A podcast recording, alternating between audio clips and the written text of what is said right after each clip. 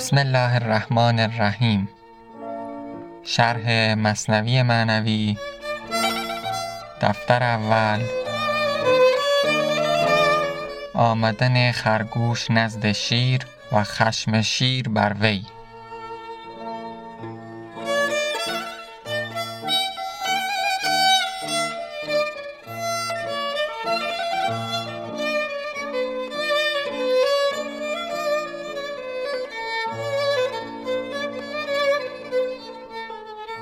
خب دوستان عزیز دیدیم که مولانا در میان این روایتی که برای ما داشت نقل می‌کرد از داستان شیر و خرگوش و داستان نخچیران حیوانات و شیر چه مفاهیم ژرفی رو توضیح داد و چگونه برای ما درباره مفاهیم متعالی صحبت کرد.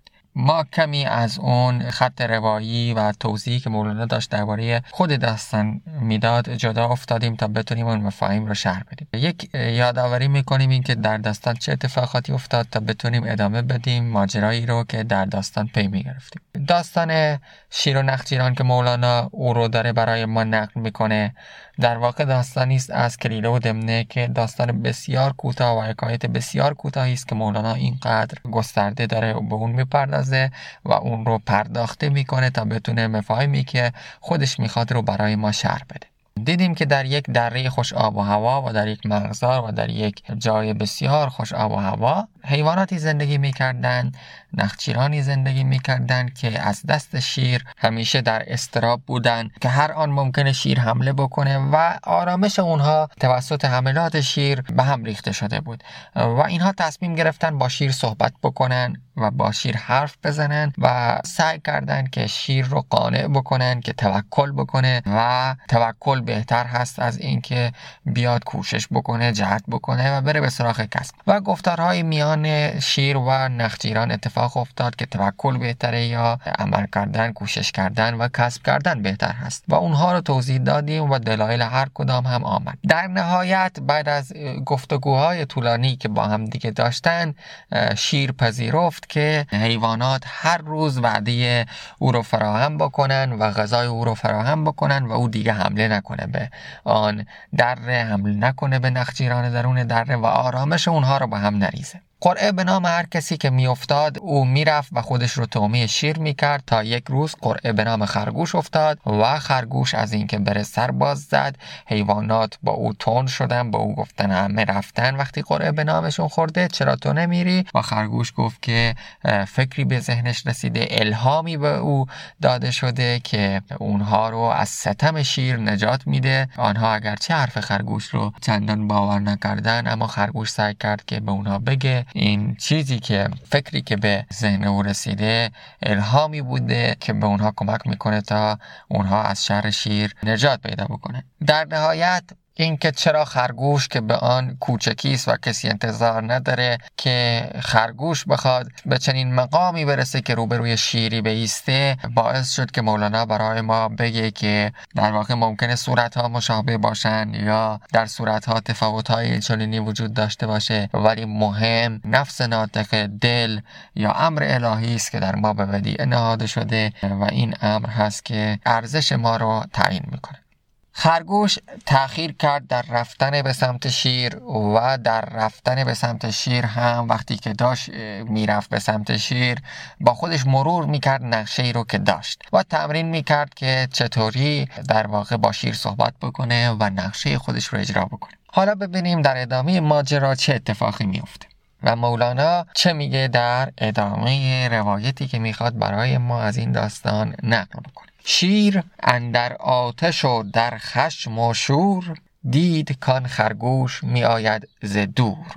شیر خشمگین از دور دید که خرگوش داره میاد میدود بی دهشت و گستاخ او. دهشت ترس استراب سراسیمگی. بدون اینکه هیچ استرابی داشته باشه خرگوش داشت میدوید. از دور شیر داشت اینو می‌دید. میدود بی دهشت و گستاخ او خشمگین و تند و تیز و ترش رو. کس شکست آمدن شکست آمدن یعنی مسترب آمدن غمگین آمدن ناراحت آمدن. یعنی اینکه با ترس و استراب آمدن که اگر خرگوش اینطوری می اومد کس شکست آمدن تهمت بود گمان بد بهش شیر می‌زد. یعنی در واقع خرگوش با دلیری با جسارت تمام داشت میدوید. بدون اینکه هیچ استرابی به خودش راه بده. کس شکست آمدن تهمت بود و از دلیری رفع هر ریبت بود. ریبت هم یعنی شک و شبهه. یعنی اینکه خرگوش داشت با این دلیری و گستاخی میدوید که یه وقتی شیر شکی نکنه که اینکه گناهی مرتکب شده تقصیری کرده شیر در واقع گمان بد به خرگوش نزنه. و اینطوری داشت میده چون رسید و پیشتر نزدیک صف صف صف نعال هم که در واقع میگن پایین مجلس یا جای در واقع کفشکن جایی که کفش رو در میارن و در واقع همون پایین مجلس رو میگن. سعدی هم میگه که بود که صدر نشینان بارگاه قبول نظر کنن به بیچارگان صف نعال.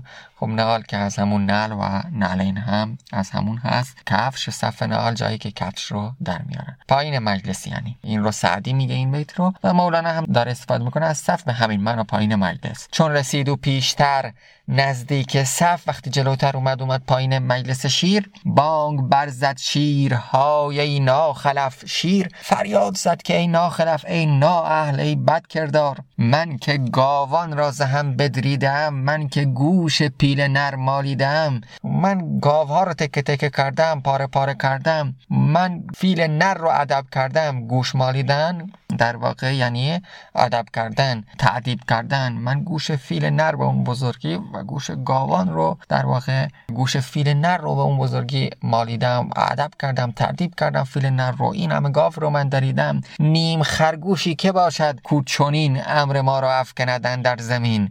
حالا یه نیم خرگوشی کی است که بخواد فرمان منو اجرا نکنه؟ امر ما را افکندن در زمین. ترک خواب و غفلت خرگوش کن. ترک خواب و غفلت خرگوش کن. غره این شیر ای خر گوش کن.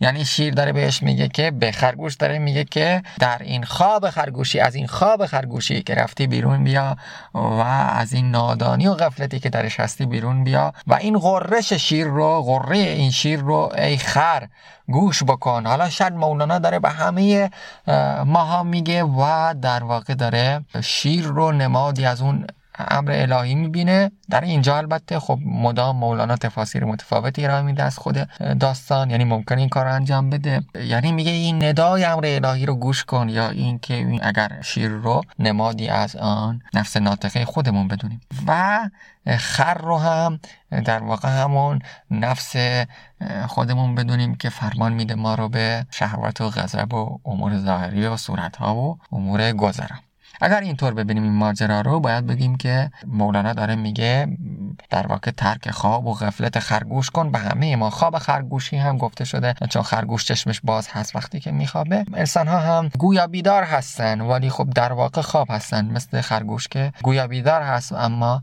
در واقع خواب هست وقتی که میخوابه. ترک خواب و غفلت خرگوش کن غره این شیر غرش این شیر رو ای خر گوش کن. ای خر گوش بده به این غرش شیر یعنی به خودت بیا و بیدار شو. حالا می‌رسیم به بخش بعدی عذر گفتن خرگوش. گفت خرگوش خرگوش گفت گفت خرگوش الامان عذریم هست امان بده مهلت بده زینهار پناه بده صبر بکن من عذری دارم بهانه ای عذری دارم. گفت خرگوش الامان عذریم هست گر دهد عفو خداوندیت دست. اگر من بتونم به عفو خداوندیت دست پیدا کنم. گفت چه عذری قصور ابلهان. این زمان آیند در پیش شهان. ای قاصر یعنی کوتاه کننده. ای قاصر ترین ای قاصر نادانان و ابلهان. آیا آیا این وقت میان پیش شاهان؟ این زمان آیند در پیش شاهان. این وقتی است که آدم میاد پیش شاهان وقتی امرش می‌کنن اینطور تاخیر کردن. رو داره میگه و رفتار ناشایستی که در پیش شاه یک نفر می‌تونه داشته باشه یعنی شیر که توسط خرگوش اتفاق افتاده. مرغ بی وقتی سرت باید برید عذر احمق را نمی شاید شنید. مرغ بی وقت که مثل همون خروس بی محل که گفتیم. خروس بی محل اعتقاد داشتن که باید سرش بریده بشه چون شوم هست و در غیر محل خودش بانگ برمیاره مرغ بی وقتی سرت باید برید شیر داشت به خرگوش می‌گفته عذر احمق را نمی شاید شنید. اصلا کسی که احمق هست نباید عذرش رو شنید. همون اول باید کارش رو ساخت. اینطوری می‌گفت شیر. عذر احمق بدتر از جرمش بود. عذر نادان زهر دانش کش بود. که اشاره داره به عذر بدتر از گناه که آقای فروزنفر گفته. به حال عذر احمق بدتر از جرمش بود. عذر انسان احمق عذر نادان بدتر از گناهش هست. وقتی که گناهی می‌کنه حالا میاد عذر بیاره بهانه بیاره توجیه بکنه. این بدتر از خود گناهش هست. و زهریست یعنی اگر بخوای عذرش رو بشنوی این زهریست برای دانش. دانش رو از میان می‌بره. دانش رو از میان می‌بره اگر تو عذر نادان و احمق رو بشنوی. پس همون بهتر که عذر احمق رو نشنوی. حالا شیر داره به خرگوش میگه. و در این حال خواهیم دید چه اتفاقی میفته آیا خود شیر عذر خرگوش رو میشنوه یا نه؟ و بعدا برای شیر چه اتفاقی میفته ببینید چقدر زیبا خود شیر ابتدا داره میگه که عذر احمق رو نباید شنید. حالا ببینیم چه اتفاقی میفته عذرت خرگوش از دانش توهی یا عذرت خرگوش از دانش توهی هر دوتا میشه خوند. من چه خرگوشم که در گوشم نهی؟ خرگوش دوم یعنی کسی که گوشش دراز هست یعنی خر و اولاغ. خرگوش اول که همین خرگوشی است که آمده در پیش شیر. خب داره میگه عذرت ای خرگوش از دانش توی ای خرگوشی که نادان هستی و احمق هستی یا ای خرگوش از دانش توی یعنی عذر تو از دانش توی هست و از دانایی بهره نداره. من چه خرگوشم که در گوشم نهی؟ من خر نیستم که بخوای در واقع عذر خودت رو برای من یعنی بیای کارت رو توجیه بکنی و عذرت رو در واقع برای من بیاری و بگی که من بهانه دارم برای این تأخیرم برای این رفتارم و بخوای کارت رو توجیه بکنی. شیر داشت به خرگوش می‌گفت گفت ای شه ناکسی را کس شمار عذر استم دیده ای را گوش دار. خرگوش به شیر گفت که ای شاه. گفت ای شه ناکسی را کس شمار. کسی که کسی نیست رو تو حسابش بکن. عذر استم دیده ای را گوش دار. استم دیده کسی که ستم دیده عذرش رو گوش بده. خاصه از بحر زکات جاه خود. گمرهی را تو مران از راه خود. گفته شده اشاره داره به زکات الجاه اغاثت اللحفان به این لفظ گویا از پیامبر نقل نشده ولی خب یعنی زکات جاه زکات اون مقام که یک نفر درش هست یاری دادن ستم دیدگان هست یاری دادن ستم دیده ای هست یاری دادن ستم دیده زکات جاه هست. و حالا داره خرگوش به شیر میگه.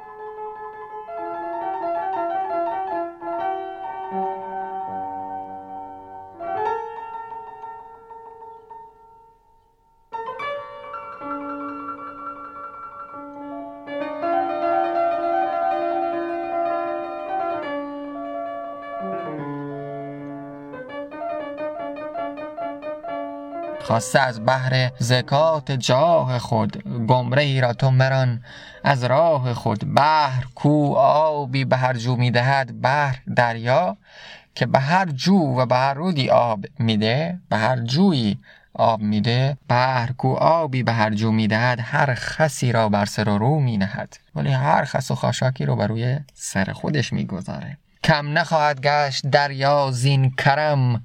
از کرم دریا نگردد بیش و کم. و به خاطر این لطفی که می‌کنه در حق یه خس و خاشاک که روی سر خودش می‌ذاره دریا دریا چیزی ازش کم نمیشه. گفت دارم من کرم بر جای او جامعه هر کس برم بالای او. شیر به خرگوش جواب داد من سر وقت خودش جای خودش کرم دارم و لطف دارم بخشش دارم کرم دارم. نسبت به دیگران. و جامعه هر کس رو به اندازه او می‌برم. یعنی عمل من شایسته هر کسی خواهد بود و به اندازه شایستگی هر کسی از من اون کرم رو خواهد دید بخشش رو خواهد دید و عمل و رفتار من رو خواهد دید. گفت بشنو گر نباشم جای لطف سر نهادم پیش اجدرهای عنف.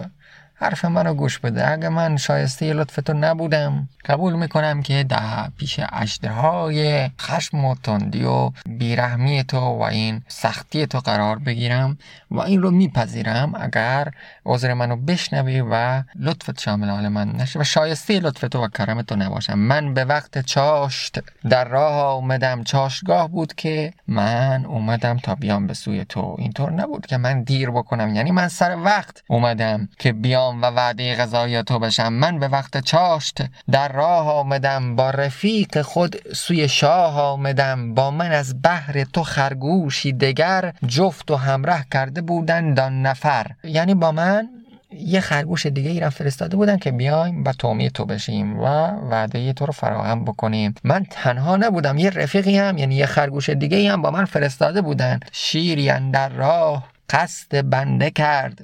قصد هر دو همره آینده کرد. شیری به ما هجوم آورد در راهی که داشتیم به سمت تو می آمدیم. هر دو همره آینده یعنی این دو خرگوشی که با هم دیگه داشتن می اومدن به سمت تو. یک شیری آمد به سوی اونها حمله کرد.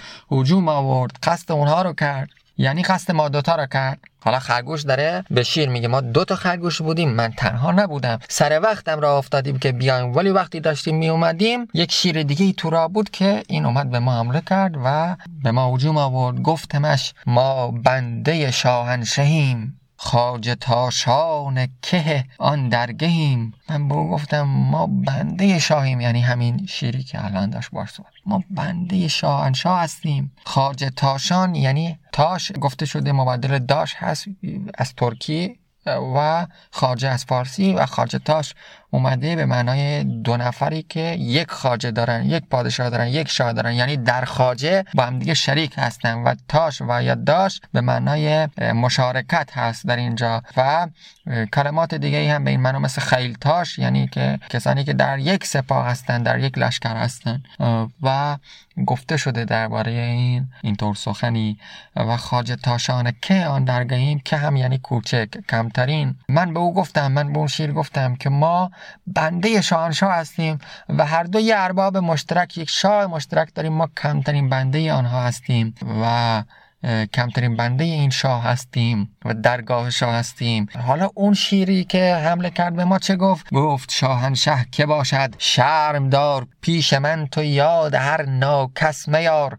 او به ما گفت که شاهنشاه دیگه کیه؟ شرم بکن پیش من اسم هر ناکسی رو میار. هم تو را و هم شهد را بردرم گر تو با یارت بگردید از درم. اگر تو و این رفیقت فرمان منو گوش نکنین و اطاعت امر من نکنین و از در من روی بگردانین هم شما رو برمیدارم و هم پادشاه شما رو برمیدارم. اون شیر به ما گفت اینطوری. حالا خرگوش داره به شیر میگه. به این شیری که قرار بود بیاد و تو میمون بشه میگه. گفتمش بگذار تا بار دگر روی شه بینم برم از تو خبر. گفت همره را گرو نه پیش من ورنه قربانی تو اندر کیش من. من من خرگوش به او گفتم که بذار تا یه بار دیگه برم پیش شیر. یه بار دیگه برم پیش اون شاهنشاه.